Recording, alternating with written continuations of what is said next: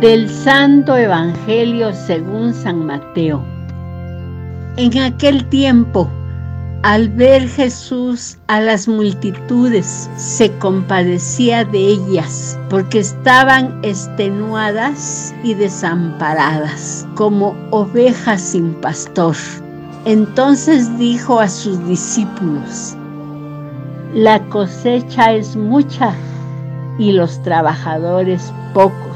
Rueguen, por lo tanto, al dueño de la mies que envíe trabajadores a sus campos. Después llamando a sus doce discípulos, les dio poder para expulsar a los espíritus impuros y curar toda clase de enfermedades y dolencias. Estos son los nombres de los doce apóstoles. El primero de todos, Simón, llamado Pedro, y su hermano Andrés, Santiago y su hermano Juan, hijos de Zebedeo, Felipe y Bartolomé, Tomás y Mateo el publicano, Santiago, hijo de Alfeo y Tadeo, Simón el cananeo y Judas Iscariote, que fue el traidor. A estos doce los envió Jesús con estas instrucciones. No vayan a tierra de paganos, ni entren en ciudades de samaritanos. Vayan más bien en busca de las ovejas perdidas de la casa de Israel. Vayan y proclamen por el camino que ya se acerca el reino de los cielos. Curen a los leprosos y demás enfermos. Resuciten a los muertos y echen fuera a los demonios. Gratuitamente han recibido este poder. Ejérzanlo, pues, gratuitamente. Palabra del Señor.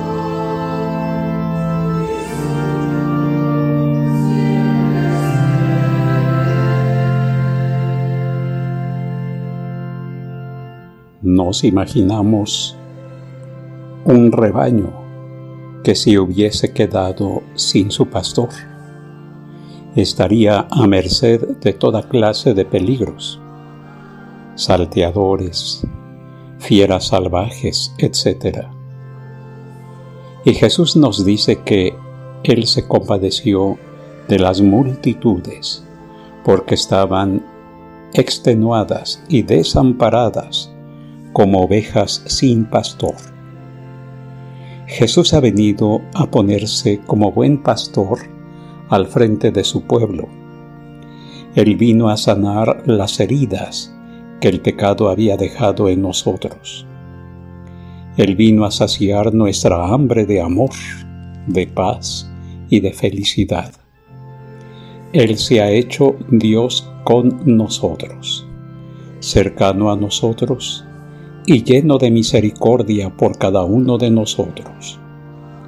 Pero Él ha enviado a sus apóstoles con el mismo poder que Él recibió del Padre, para que continúen esa obra de ser buenos pastores, signos creíbles de Cristo a través de la historia.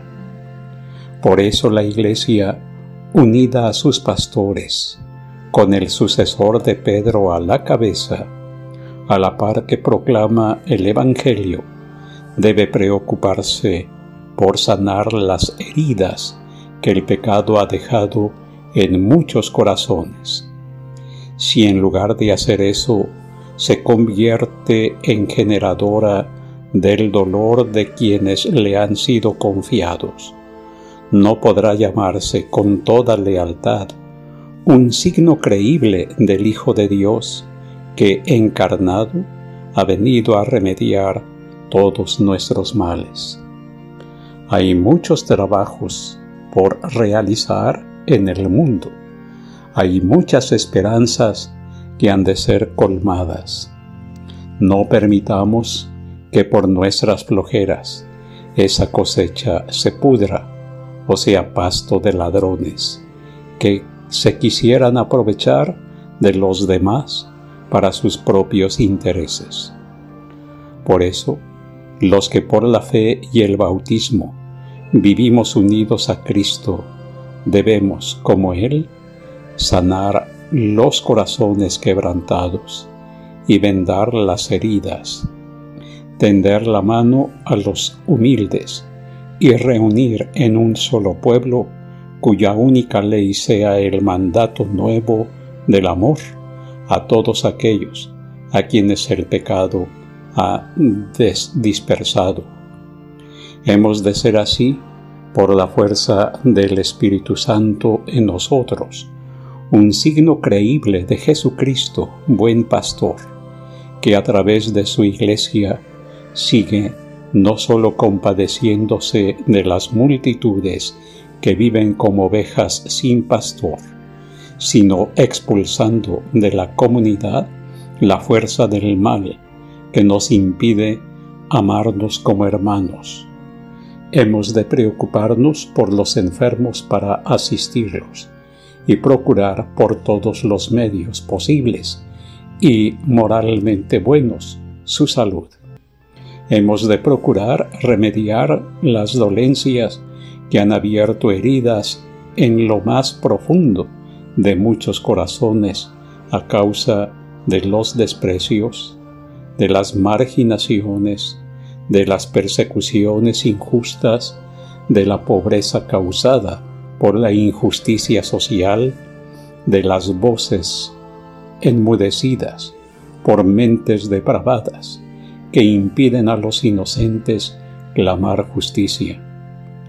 No podemos manifestarnos como esclavos, sino como personas libres de todo aquello que nos ató a un pasado cargado de maldad y que por obra del Espíritu Santo en nosotros ahora nos mantenemos en camino siempre fieles hacia la posesión de los bienes definitivos. Si realmente somos personas de fe en Cristo, no podemos convertirnos en destructores de la paz, ni en egoístas que pisoteen los derechos de los demás para lograr intereses oscuros. Cristo espera de nosotros que brillando con la luz del amor que Él encendió en nosotros, logremos ya desde esta vida que el reino del mal desaparezca y que comience ya desde ahora a hacerse realidad el reino de Dios entre nosotros.